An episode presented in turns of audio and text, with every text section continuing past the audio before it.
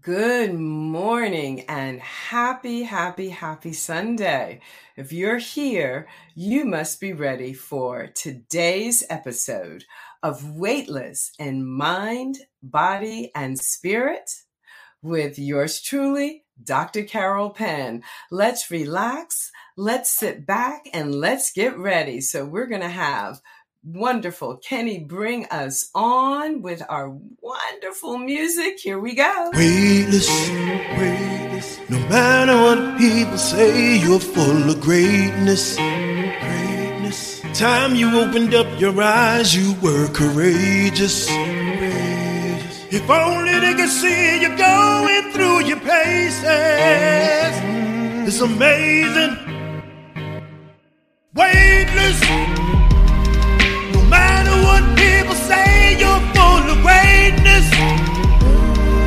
Time you open up your eyes, you if only they see it going through your paces. It's amazing. Weightless. Matter what people say, you're full of greatness.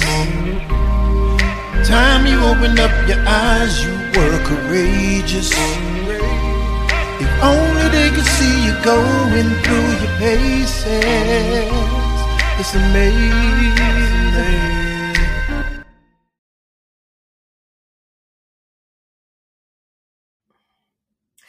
Well, good morning, good morning, good morning, and happy Sunday. I am just delighted to welcome to this morning's show myself and our special guest and all of you as we wake up in these early season of spring. It's early in the season, is it not? I'm so excited to be here this morning. In a minute, you're going to meet our very, very special guest. However, first, I have to acknowledge our sponsors, Penn Global Visions and Penn Global Medical Group, for bringing us today's show. And now you know the name of the show is Weightless in Mind, Body, and Spirit with Dr. Carol Penn. And we talk about what it means to be weightless in the physical sense how that impacts us physically, how it impacts our physical health.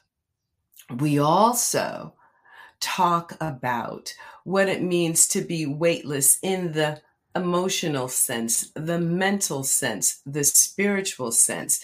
Hence, that is how the show comes to have its name. And today, we are so incredibly fortunate because my sister Doc, oh my goodness, Dr. Jada Moore Ruffin is joining us today as a fellow obesity medicine expert and wellness expert and coach to bring it all together for all of us. I can't wait to have this conversation with her and with you because you know what y'all do. You all get in there, you get in the chat, you post your questions and your comments. And so we are going to go now, as we always do. We're going to welcome people who are with us live this morning. And we also welcome, of course, our audience that is going to be joining us later when we podcast this episode and also joining us as we share this episode and people watch the replay. But right now, let's see who's here live and let's say hello. Oh my goodness. Good morning and welcome, Marianne. Hashtag Meditation Nation, Red Bank, New Jersey is in the house. Good morning and welcome, Dr. Kathy. Woo! Hailing from the heart of our country over there in Wisconsin. Yes, Dr. Kathy and I are working together with the Center for Mind Body Medicine this week doing a national professional training program. So, good morning, good morning, sunshine. Dr. Kina is in the house.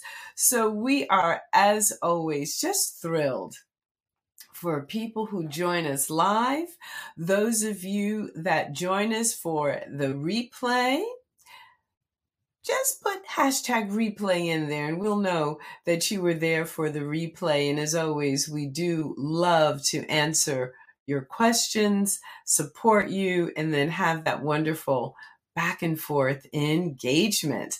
All right, all right, all right. So, all right, you all, without further ado, I am going to begin to bring today's guest on air. And you know me, I share the background and the bio of our incredible guest. And I always like to bring them on camera. So you're not watching me read their bio, you're looking at them. I just like people to receive and get that energetic imprint from our guests who are so amazing amazing. And you know, my goal is that people out here that are spreading a good word, they shouldn't be the best kept secrets.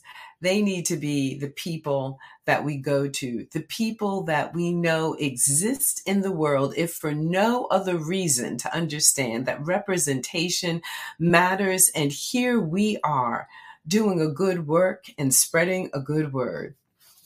All right, all right, all right. So I'm going to bring her on camera because she's gorgeous. She's wonderful. She is our very own. There she is, Dr. Jada Moore Ruffin. So already, you love her already, right? You mm-hmm. love her. She's just remarkable. So here you go, folks.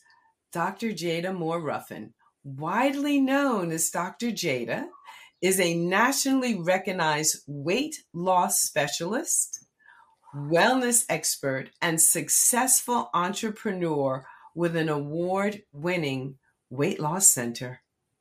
Dr. Moore Ruffin received her undergraduate degree in biology from Memphis State University and her medical degree from Meharry Medical College, where she graduated with honors. She is certified as both an integrative nutrition coach and a professional abundant life coach. She is also board certified in family and obesity medicine. So I want you all to underscore integrative nutrition coach going to be a very important part of our conversation today. Outside of being a renowned weight loss physician, Dr. Jada is also the author of the amazing bestseller, Girl, Get Ready to Lose the. Uh, can I say it? Can I say it? D A N N. Wait. Her book explains all of the factors that contribute to weight gain and offers holistic advice. She also is the host of her annual Girl Get Ready virtual summit, which is dedicated to helping women with their wellness and personal development. With a passion for personal growth, total wealth, total wellness, total wellness, and abundant living. Dr. Jada inspires people to engineer their own happiness, live full out, and create a healthy legacy. In her spare time, she enjoys nature walks, wine tasting, writing, and cooking. She also volunteers with her beloved sisterhood, Delta Sigma Theta sorority in the educational development youth initiatives and physical and mental health. Dr. Moore Ruffin resides in Atlanta with her forever husband and their wonderful three children. Affectionately, they are known as Team Ruffin. Welcome, Dr. Jada. Drum roll, please. We're so excited to have you here this morning. How are you, Sister Doc? Good morning, Dr. Carol, and all of your friends and your tribe. I'm fabulous. Never been better. Thank you for asking. Today is an awesome and amazing day, and I'm so glad to be here and spend this morning with you and your friends. So, hey, let's do it. yes, let's do this. Let's do this. Let's do this. So, um, I am just always fascinated about how my guests get from point B to point C, point C to point D. So, in other words, when you were born, you weren't born Dr. Jada Moore Ruffin. You became that. Or as Michelle Obama writes in her wonderful book, Becoming, mm-hmm. this is a state of becoming. Tell us a little bit about your journey because I know people need to hear these stories. Hearing the stories and bearing witness to our stories oftentimes plants a seed or opens a door for others to step through or to help their garden grow. Well, love, I love that question. It's a great place to start. It's always at the beginning. So, in the beginning, there was this little girl in Memphis, Tennessee that went to public school and had an experience with a neighborhood, uh, a friend of mine's mother in the na- in our neighborhood, who back then was really one of the earliest cases of um, breast cancer.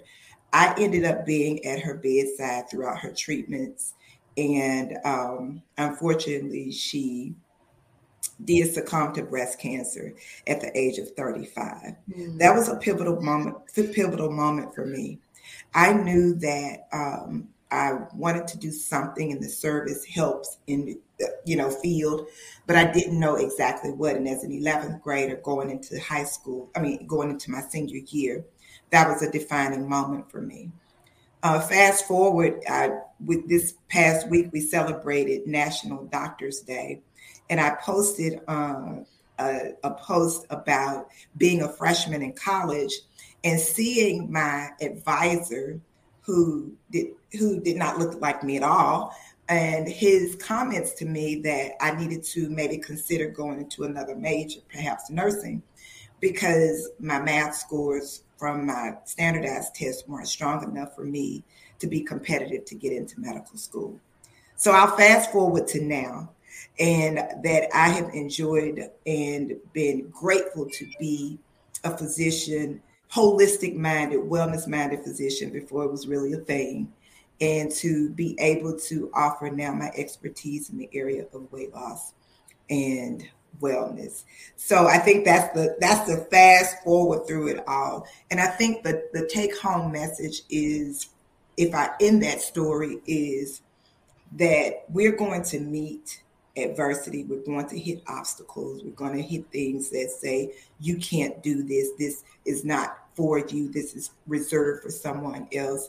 And I, the two things that I say is always believe in yourself and always have somebody beside you who believes in you just as much, if not more. Wow, that is so powerful. Thank you for sharing that. And what's sitting with me from your story is this last comment about always having someone besides you that believes in you, if not having a greater belief in you. Could you tell us a little bit more about that, what you mean by that having someone beside you? You know, I believe that a, a, a, a lot of times we we know that people say uh, go and find your greatness or find your purpose or go be great. Greatness is already present, you know. It is us uncovering it, it's us allowing it to emerge, it's us giving ourselves permission to be great. And that doesn't happen the same way for every person. Sometimes your life journey tells you that you're not good enough. Sometimes something in your in the back of your mind, some experience in life says that I don't measure up, I don't have enough of this, I'm not tall enough, I'm not thin enough, I'm not light enough. All the things that will tell us or talk us out of our destiny. So I say, have the belief in yourself. And that's something we always want to continue to develop because we are always going to, if we're really evolving, then we're always going upward, elevating. So believe in yourself and, and develop strategies for, in, for improving that in you. And one of those strategies, I believe, is to have someone beside you that can also see that in you, that's right there with you to say, hey, I see, I see even more of what you than what you see. You got this. You got to do it. You got to at least go for it. You got to go. You got to go. So I, that's what I mean by that is having somebody who, and you you probably heard it a different way. You know, you've heard it said somebody that's look around you, what, who builds up your or makes up your inner circle, because that's where you will see yourself evolve in a book and bud from. So I can I think it's kind of a similar concept, but believing in yourself and someone else that believes in you is the message. Oh, I love that message, and and and I'm I'm thinking of our audience who's gathered here this morning and you know how many of us who are watching live right now who will listen later or watch later have a story where we have been knocked down and also have that other story where we got back up and we got back up with the help of somebody it is i think imperative as human beings, I think we're herd animals. We're not supposed to go it alone, although a lot of us, again, because of acculturation, feel like we do have to go it alone, right? So this from Mary, and I was just singing before the show, if I can help somebody along the way, then my living shall not be in vain very powerful, very powerful, whether it's formal or informal ways. I know you and I both met because we're have the same business coach again and talking about not having to go it alone, having someone who believes in you and sees in you more so than you believe and see in yourself. So hashtag thank you, Dr. Draion Burch and the Medical Mogul Academy, always giving credit where credit is due. I have another partner who is watching, Dr. Kathy, hashtag Center for Mind Body Medicine, and Dr. James Gordon. Again, people who have poured in so that we can pour out. We can pour out. So, all right. Thank you again for that thought and for the inspiration. The inspiration. And yes, the Deltas are in the house, a whole community of support. My goodness. So today, with our time together, I really want to take advantage of our collective expertise in wellness and in, in obesity medicine and ask you about your approach. And I'm dividing it up into three areas, topic areas, and hopefully our audience will be able to follow along. So, you know, this show is named as it is weightless in mind, body, and spirit.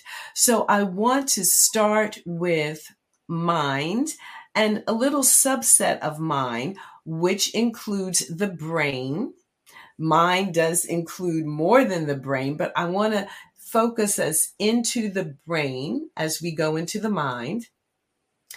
And then for body, I want to talk about that big term, diet, that word diet, and the different nutritional approaches and recommendation, because Lord knows there's so much confusion out there, isn't there? Right. And, and also what people's approach is to diet. And then finally, three, I want to bring it back to the spirit, that very complex, nuanced part that I feel kind of puts the circle around all of it and then I want to finish up with your book and how you titled it as such because I just love that title. That title is so dynamic and so engaging. So here we are today. We're talking about what's the skinny on weight loss. What is the skinny on weight loss? And it is so important for our health and well being that we are able to be whole, healthy, and healed in the body that we're in in the body that we're in. So, first, let's talk about that. My question to you, Dr. Jada, what goes on in the physiology and the neurobiology of the brain that influences the body. Absolutely. Thank you for um, for that warm intro and also into just setting the tone for how I like to approach um, weight loss and particularly as that aspect of our wellness um, plan. So, starting with the mind, and thanks for making that distinction with the brain. People will typically think that the brain is uh, kind of fixed in one and has one one capacity one it's just only one way that the brain can operate and that is the involuntary way. But i like to kind of separate that in the voluntary functions. That means those things that we have some jurisdiction over. Now when we talk about what we can do i like to separate a little bit further what we call the mind and the mind is that willful place, that place of dialogue and communication with self. It's our place, our compass from which we determine our sense of self and how we operate in our thinking and in our believing. And in those things that eventually create mindsets and thought patterns. We talk about a mindset a lot. So I'd like to start by making the distinction is that the brain functions obviously to keep our body moving the way that it should, to send signals to our nerve endings and signals to our muscles, but our mind as a separate entity is really one of those things that we get a say so in. So that should be re- reassuring. That should be really, really, really reassuring. However, that doesn't feel the same way. It doesn't feel as reassuring when our mind may be telling us things or leading us into experiences that we don't like, but we we don't but we but we feel stuck. So there's this this thought that we will say, well, it is what it is, or that's just the reality of it. And is such a resolve and it's such a resignation and it's just so final. And it makes it as though we have no say so over our reality or the is what it is. And so I like by starting starting to give you some power back in that area and to say you absolutely have a say so. It is what it is now, but it is not all that it has the potential to be in any moment because we can shift that. And it is the reality that it is now because it is the way we see it now. And if we choose a new reality, we get to take action in that aspect of it. So that's what I really like to start as a framework because in the work that I do, and especially in the weight loss realm, when I pair up the coaching, the coaching is essentially success coaching and particularly personal success. Because what I know for certain is we are a brilliant people, and a lot of the women that I work with are profoundly and just amazingly successful professionally in their business, in their careers. And then there may be, however, a sacrifice in the area of personal success. So, what I aim to do is to shorten the divide, bridge the gap, eliminate the distance between professional success and personal success.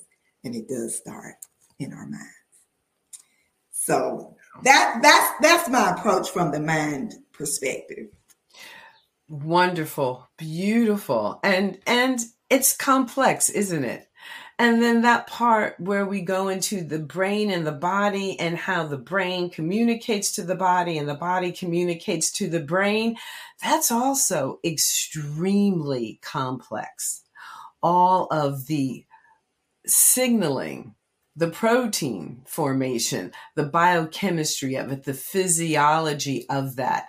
So when you have a patient or a client in front of you how is it that you explain that aspect to them because uh, I find that many people they stop short. Well, I know what to eat.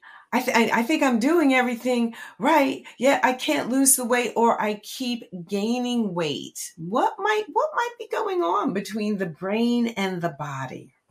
That's a really good point, and I get that as well, um, Dr. Carol. A few things that come up with that is one, and we'll slip into the physical or the physiology, the mind body part in the diet, I'm going to just tie that in if that's okay. Uh, one of the things is that, and I'm going to tie the mind back to it too. It's is not really even knowing what you're doing. You don't know exactly what you're doing. You don't know exactly why you're doing it, and really have not created the framework for long-term success in your life a lot of times i see people they're gonna they're gonna do uh, a Whole30 or they're gonna eat raw. I had a client the other day, she was going to eat raw. And I was like, well, what was your game plan for that? I just thought I was to eat raw and then I was to lose some weight. And she did it for seven days. And what was your plan for day eight? And there wasn't one. So, what's your plan for day 21? So, sometimes just not having the framework set up for success because you're grabbing at straws. It's like, what can I do next? And so it's almost like it's happening out of a place of desperation. And we do know that any of us, no matter whether it's um, weight, food, diet, money, relationships, when we get into a desperate scarcity mindset, then we will often make decisions that are not really glued together really well. they just seem like a great idea in the moment. It's going to get me something quick, it's going to turn over fast. And then that can start a cycle of disappointment frustration, and self judgment, which then that that mind part of it sends out chemicals that are like, eh, why even bother, honey? You tried, you've done this before. Oh, we just we can't do it. And then the body will begin to send signals to change the appetite, to kind of take you back to where you were. So to uh, to say that that connection is really there is absolutely, absolutely there. Another thing that I find is consistency can be a real challenge for people.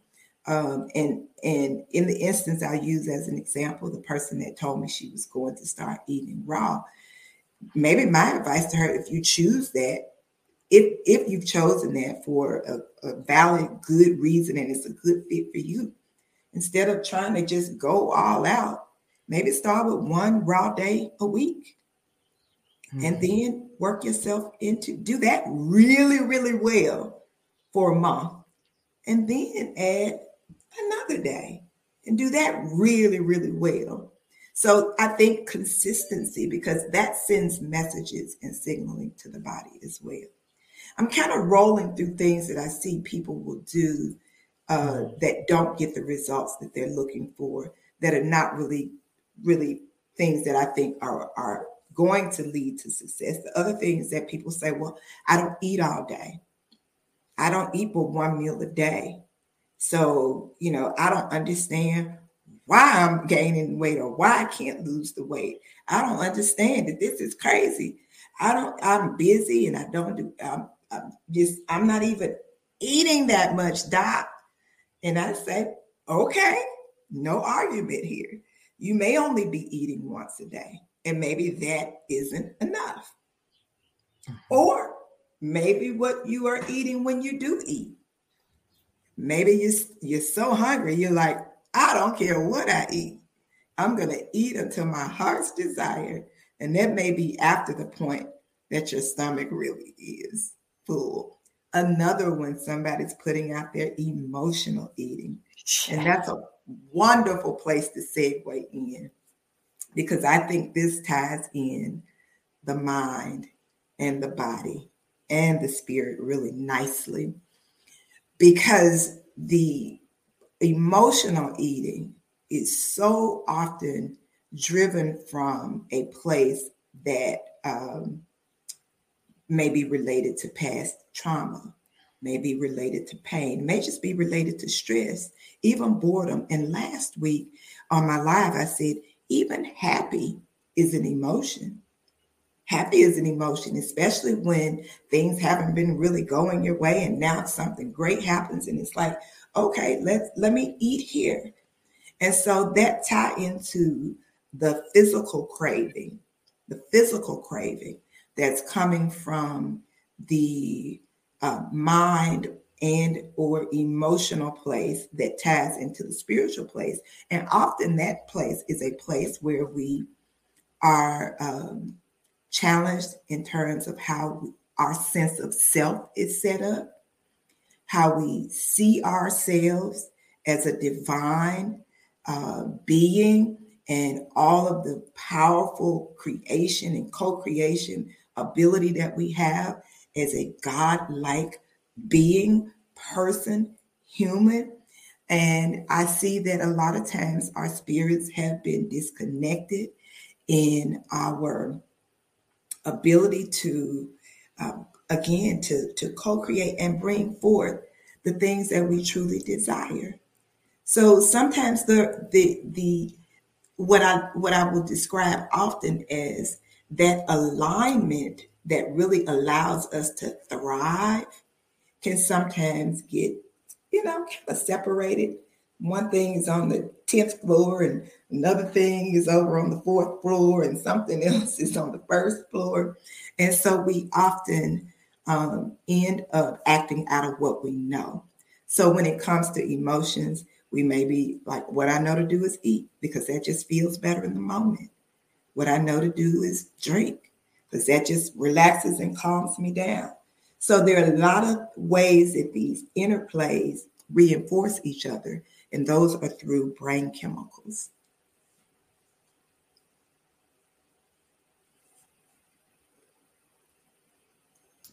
You can't be heard if you're on mute. Thank you for that wonderful and thoughtful response. That was just delightful. We, you, as you can see, this audience is awake. They are engaged.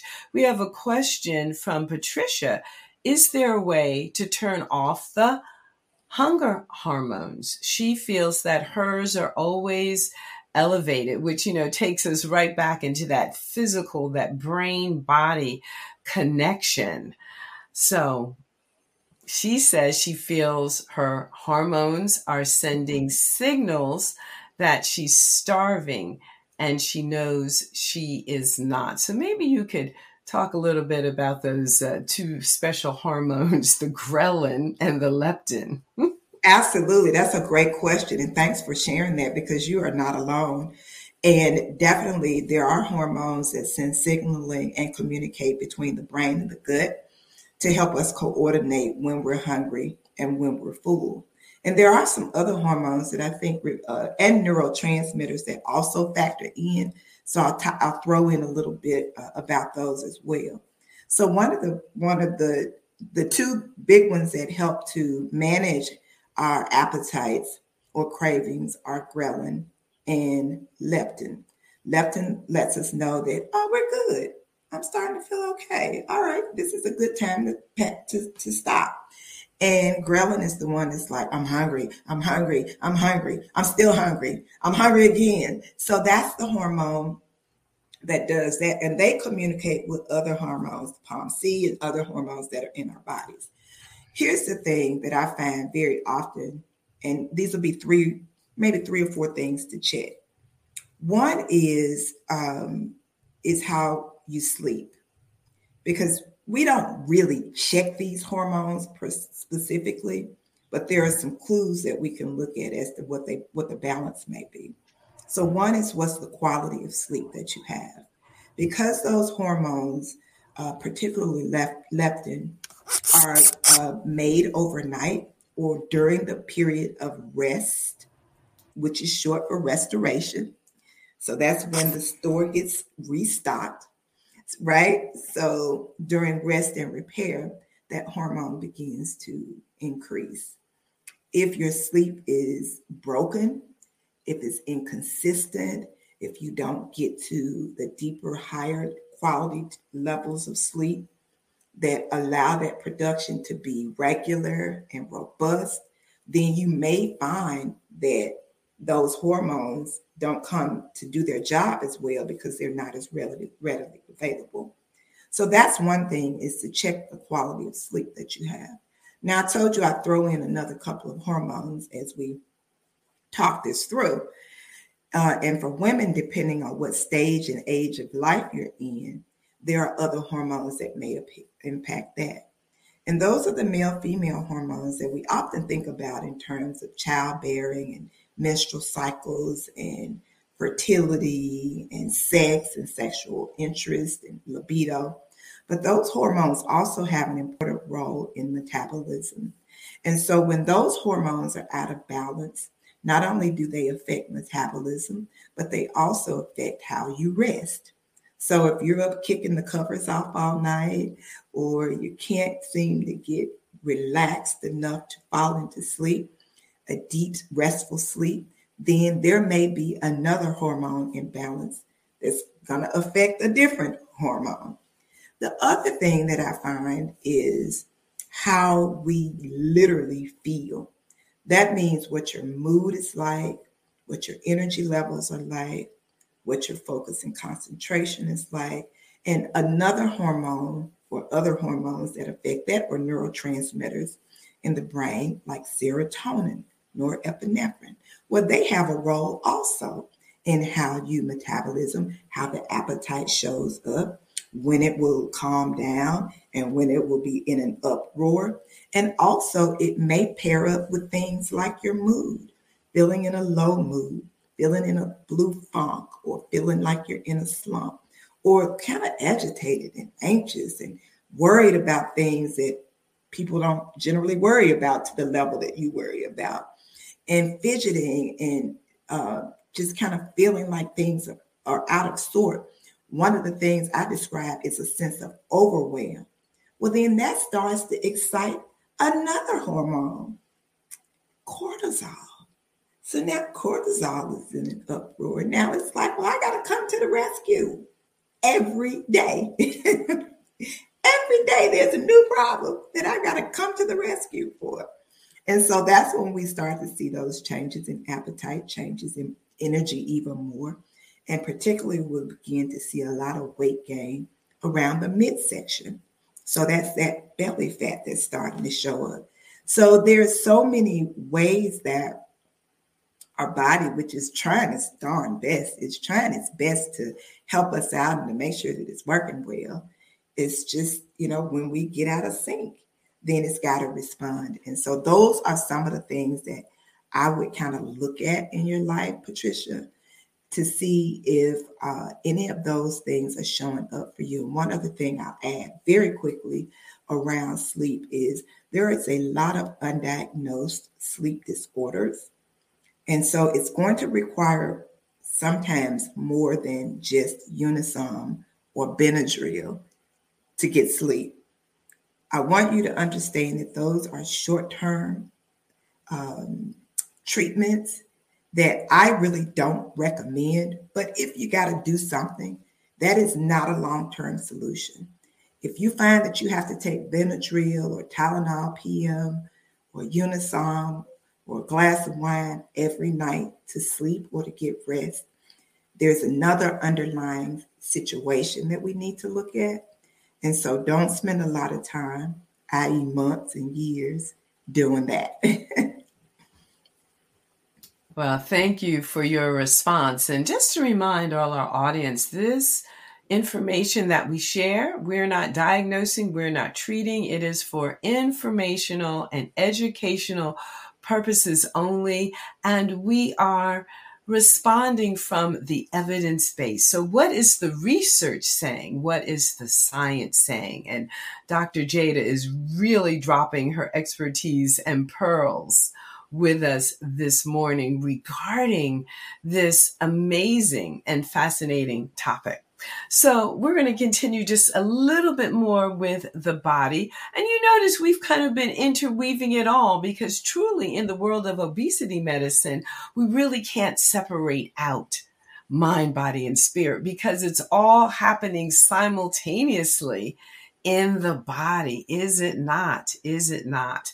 So, oh, we have a, a another question uh, about um, hypoglycemia. I saw that flash on there. So we'll we'll answer that. And I just want to drop a couple of seeds in your very the fertile soil of your mind because we hear so much about the word diet.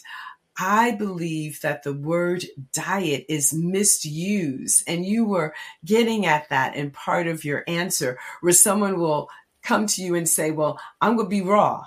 I'm to be raw for seven days," as as as if diet is a short term piece that you could go on for X amount of time.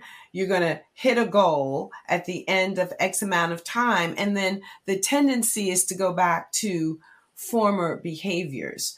Whereas when we're talking about diet, uh, in the rest of the natural world, we talk about the natural diet of the elephant, the natural diet of the bee, the natural diet of the dog, for example.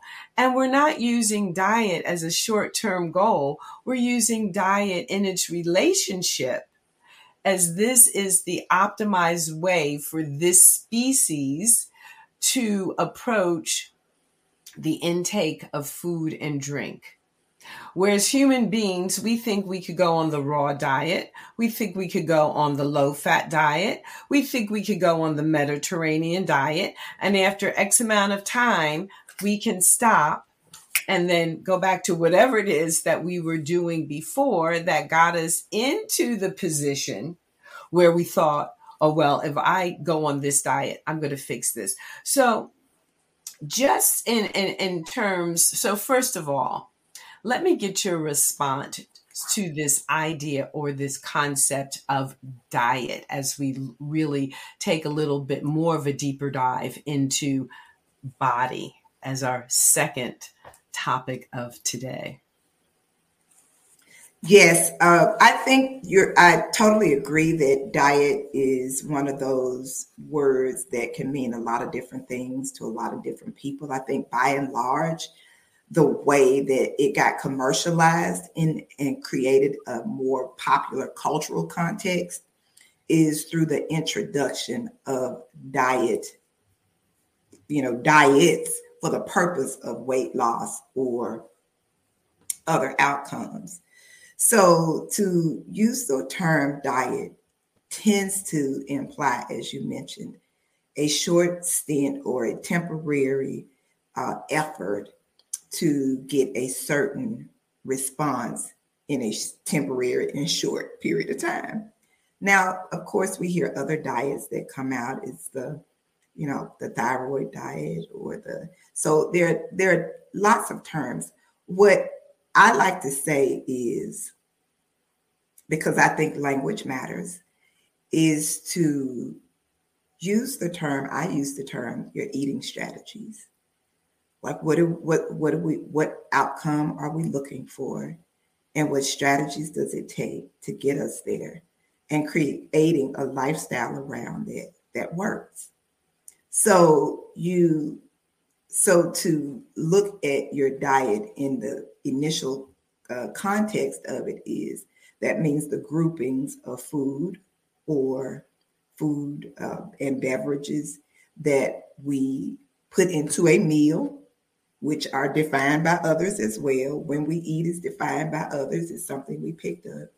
And it is something that we follow uh, for a certain period of time. So I like to say eating strategies, especially when we're looking at um, strategic eating for weight maintenance, weight loss, weight control, as we create a lifestyle plan of how you will eat to fuel your body and you, we talk about what does that how do you know you're on the right track? Because you feel better. The weight is coming off and it's staying off. You have the energy that it takes to do the things you need to do. Your skin is clearing up. Your hair is growing. So and those are the things that you want to use as cues to say i should keep going in this direction Beautiful. I love this diet. Don't eat intentionally, eat timelessly. That is great. That's a great acronym that one of our wonderful audience members has just come up with. So, little inspiration there.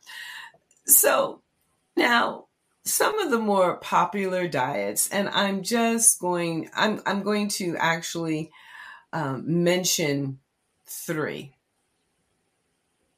low carbohydrate diet. And that's number one. Number two, Mediterranean diet as number three. And number four, meal replacements. Now, we know that any of these, and I love your terminology here, eating strategies can result in weight loss.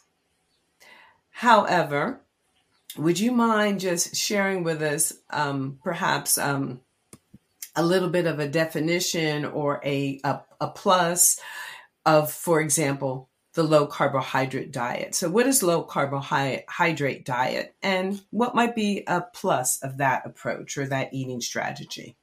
Okay, good. Thanks, Dr. Carol. That's a great way to, to slice these up here, so to speak. Uh, pun intended.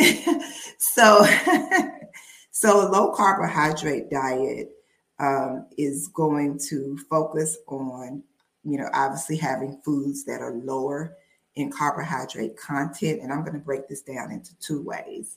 So, low carbohydrate content, first of all, if we think about the food groups, whether it's proteins, fats, or carbohydrates are macronutrients, then carbohydrate carbohydrates are that category that we tend to think of that contains our, our starches is what we may, may have called it in the past so it's your pastas, your grains, it's things that your bread, rice, oats, things like that.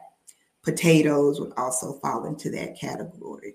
So a low carbohydrate diet, depending on which low carb diet you're following, and you know I've been in long enough to remember the beginning of uh, Atkins when it first hit the airwaves, and I believe their carbohydrate strategy was less than 30. So uh, some may even go up to 100 grams of carbs per day. And you have to look on the label and be proficient with label reading to either understand what that is, or now we got apps for that. So a low carbohydrate diet is going to mean that you're focusing on foods or, or not eating or not consuming foods that are in that carbohydrate group. So the benefit of that is that it keeps the body from having to process a lot of extra glucose because those carbohydrates are going to be broken down into digestible elements, one being glucose. Well, what happens is if we have too much carbohydrate, then we have a lot of glucose that we have now made available. If we don't use that glucose in a fairly reasonable amount of time, maybe an hour or so, then what we don't use becomes stored. And it ironically doesn't store as more glucose, it stores as fat. And so when we have high carbohydrate loads, that also causes our body to spike insulin, and insulin signals storage. So we may get into again more uh, of more what we don't want. So the thought and the theory is to lower that carbohydrate content so that we can better manage or control how glucose is released and therefore how fat is stored. And if you get it low enough, then you won't store fat. And in fact, you may even release fat so that the fat becomes used as fuel. And so that's what we, you know, obviously want to see happening when we're looking to lose weight. The weight that you're looking to lose is fat. We don't want to lose muscle. We don't want to lose bone. We don't want to lose. We want to reduce fat. So that is that strategy. Um, and it and it can really work for people who are tending towards um, diabetes or they have uh, diabetes in their family, so family history, or people who um, are susceptible for uh, high blood pressure, heart issues, which we'll talk a little bit more in the Mediterranean. But that's the person that's going to typically benefit uh, most from that. It's even people who have like uh, PCOS, which is polycystic ovarian syndrome, may do better with a lower carb diet, since we're talking diets. Here's the challenge with that is one is we can sometimes eliminate carbohydrates that are actually beneficial. So I always will say, people will typically say, I'm on a diet and I don't eat this and this and this and this and this. but then what you do eat may not be any better and it certainly may not provide the nutrients that you need. So I will always say we have to ensure that while you're eliminating, we're also still bringing in or maintaining those things that are very, very important. So, uh, the other point that I was going to make about carbohydrates is not just the class of the macronutrient, but what we found is that those macronutrients, the carbohydrates, the glucose, has what's called a glycemic index. So some of them are um, higher uh, glycemic index than others. So what does that mean? In short, that means that we can have carbs that are better for us, so they they are lower glycemic, so they don't raise or spike our glucose levels, but they allow us to get a nice infusion in that balances how we feel, especially if we're going to go and take a walk. Why not have a slice of grapefruit or slice up some pears and apples and eat those? No, you don't necessarily have to get a donut from Krispy Kreme because that's not the kind of glucose that we want you to have. It ain't gonna do nothing. So, so bypass that because it's got a higher glycemic index. And by the time you drive in your car to get to where you're going and sit at your desk, you wouldn't have, t- trust me, you would have not worked off that donut. So it's to store. So, so sometimes it's looking at the quality of the carbohydrate that is important as well. Those are sources of fiber for us, and those do some important things. All right, all right. So now we've got about four more minutes to get Ooh, to these other two points with the Mediterranean diet and the meal replacement. And I also want our wonderful audience to know how they can get in touch with you. So take it away. Take us through Mediterranean meal replacement. Let's get I'm, it. I'm going. I'm fast tracking. I'm gonna give you the. I'm gonna give you the skinny. So the Mediterranean diet uh, just obviously it comes from a Mediterranean uh, cultural uh, way of eating, where there where studies show that people who ate that way or used those eating strategies tended to have less heart problems, less problems with cholesterol, less problems with high blood pressure. So that diet seemed to be a diet that would give good results in any place outside the Mediterranean for that reason. So it's typically going to be one that focuses on vegetables. It's going to be kind of, if I were to use words like plant based, it would be a little bit more plant based in its orientation. So it's going to uh, center around vegetables. It's going to center around healthy fats, particularly like olive oil and avocados. So healthy fats is a component of the Mediterranean, which it does a job. And then the other thing is going to be leaner meats. So we're going to stay away from those kind of higher fat, higher um, calorie meats like beef or steak and pork and things like that.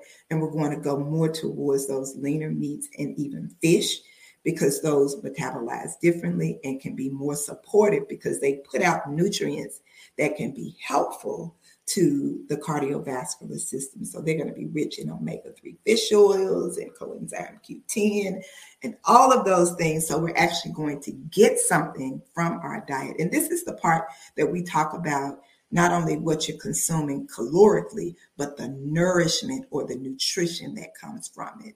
So that's what I would say with Mediterranean. So if you got any of those blood vessel things, history or predisposed for strokes or heart disease and stuff like that, that may be for you. And what about the meal replacement? Meal replacement, uh, you can look at it a couple of ways. Meal replacement is typically going to be a product that has been designed to be quick, uh, convenient, and prepared. So that's something that's prepped or prepared in advance. And that probably goes back to the quick and convenient. Some of them have some reasonably decent nutritional components of them. Uh, they're going to typically be anything from a from a box, so a, a protein bar, or even to a container that would be a shake, and sometimes even meal preps with things like Jenny Craig and places that would deliver pre-prepared meals. So those are considered to still be meal replacements. Those can have a role for the right person, particularly if uh, the alternative for you is going to be a lot of snacks that are also prepped but have no nutritional value. So there may be a role in those. There are some programs that use meal replacements for a good p- bit of time. And those can be helpful with reducing weight, especially what we have to think about is is anything perfect? No. But coming from where they where you may have been coming from, that may be a reasonable option. It typically is not a long-term plan. So you should be implementing some other strategies in place along the way so that you can maintain the results that may have occurred as a result of meal replacements. You have to watch out for the sodium and you have to watch out for the preservatives that are in those. Yes, thank you. So you did mention the label reading. So take home point for our audience pick up, read the labels.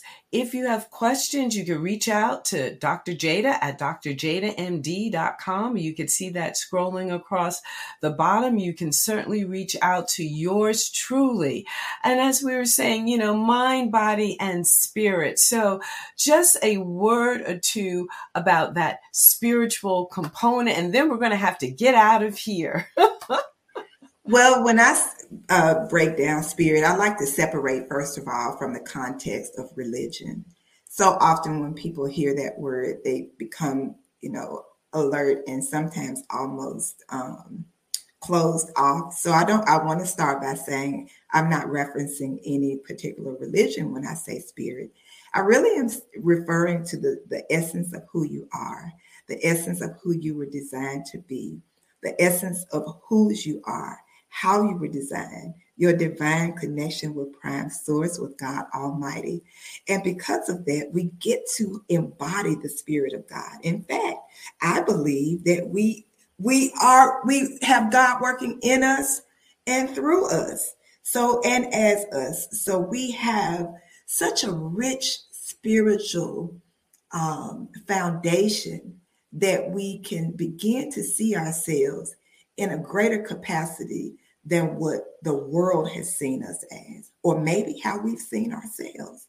So we get to use that spiritual agreement, that spiritual position, that spiritual pedagogy. We get to use that in communication with God and the divine and the universe to, to help us to determine our best ways of going through this life.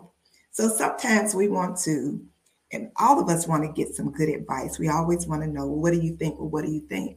Well, a lot of our answers are already within it. We just have not been taught how to go within it and how to be within and to be with the things that don't really feel that good, that we don't really want to admit to, that we don't want to own, and how we can shift into an area that is so much more welcoming and exciting for all of who we are and who all of who we are becoming and all of who we get to be. Oh, fabulous. So, Dr. Jada, you have the last word. I do want to invite our audience. I'm going to be kicking off a WildFit journey 90 day journey if you are interested in all of this regarding your lifestyle, how to live your best life, your most abundant life. And I hope, Dr. Jada, you'll stick around a few more moments in the green room as we go off air. Next week, join us. Dr. Sabrina Jai will be with us live, and I'm going to sign us out now. Thank you, Dr. Jada. Thank you. It's been my pleasure. Thanks, everybody. No matter what people say, you're full of greatness. Greatness. Time you opened up your eyes, you were courageous. If only they could see you going through your paces. It's amazing. Weightless